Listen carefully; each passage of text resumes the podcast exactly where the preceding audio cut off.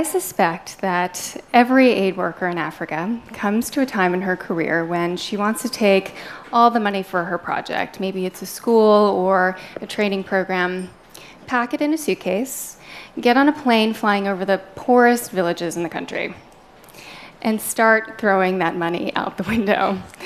Because to a veteran aid worker, the idea of putting cold, hard cash into the hands of the poorest people on earth doesn't sound crazy. It sounds really satisfying. I had that moment right about the 10 year mark. And luckily, that's also when I learned that this idea actually exists. And it might be just what the aid system needs. Economists call it an unconditional cash transfer, and it's exactly that. It's cash given with no strings attached. Governments in developing countries have been doing this for decades, and it's only now, with more evidence and new technology, that it's possible to make this a model for delivering aid. It's a pretty simple idea, right? Well, why did I spend a decade doing other stuff for the poor? Honestly, I believed that I could do more good with money for the poor than the poor could do for themselves. I held two assumptions. One, that poor people are poor in part because they're uneducated and don't make good choices. Two, is that we then need people like me to figure out what they need and get it to them. It turns out the evidence says otherwise. In recent years, researchers have been studying what happens when we give poor people cash.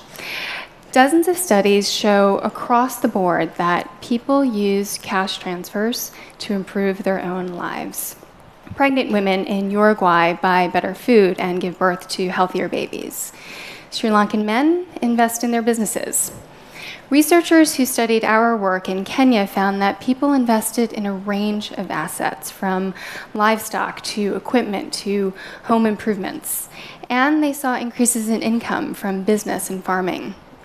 One year after the cash was sent. None of these studies found that people spend more on drinking or smoking or that people work less.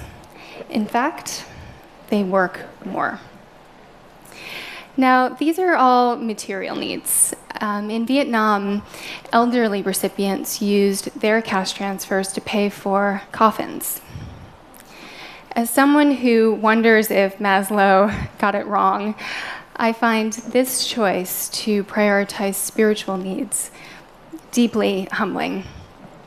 I don't know if I would have chosen to give food or equipment or coffins.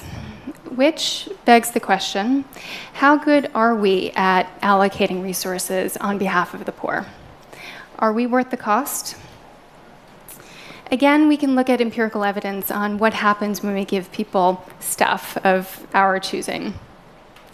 One very telling study looked at a program in India that gives livestock to the so called ultra poor, and they found that 30% of recipients had turned around and sold the livestock they'd been given for cash.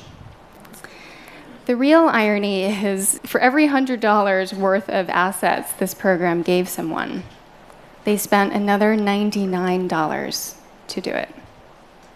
What if instead we use technology to put cash, whether from aid agencies or from any one of us, directly into a poor person's hands? Today, three in four Kenyans use mobile money, which is basically a bank account that can run on any cell phone. A sender can pay a 1.6% fee and, with the click of a button, send money directly to a recipient's account with no intermediaries. Like the technologies that are disrupting industries in our own lives, payments technology in poor countries could disrupt aid. It's spreading so quickly that it's possible to imagine reaching billions of the world's poor this way. That's what we've started to do at GiveDirectly. We're the first organization dedicated to providing cash transfers to the poor. We've sent cash to 35,000 people across rural Kenya and Uganda in one time payments of $1,000 per family. So far, we've looked for the poorest people in the poorest villages. And in this part of the world, they're the ones living in homes made of mud and thatch, not cement and iron. So let's say that's your family. We show up at your door with an Android phone. We'll get your name, take your photo and a photo of your hut, and grab the GPS coordinates.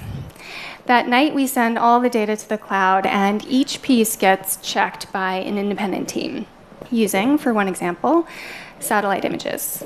Then we'll come back, we'll sell you a basic cell phone if you don't have one already, and a few weeks later, we send money to it. Something that five years ago would have seemed impossible, we can now do efficiently and free of corruption. The more cash we give to the poor and the more evidence we have that it works, the more we have to reconsider everything else we give. Today, the logic behind aid is too often will we do at least some good? When we're complacent with that as our bar, when we tell ourselves that giving aid is better than no aid at all, we tend to invest inefficiently in our own ideas that strike us as innovative, on writing reports, on plane tickets and SUVs. What if the logic was will we do better than cash given directly? Organizations would have to prove that they're doing more good for the poor than the poor can do for themselves. Of course, giving cash won't create public goods like eradicating disease or building strong institutions. But it could set a higher bar for how we help individual families improve their lives. I believe in aid.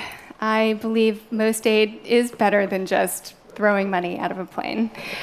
I am also absolutely certain that a lot of aid today isn't better than giving directly to the poor.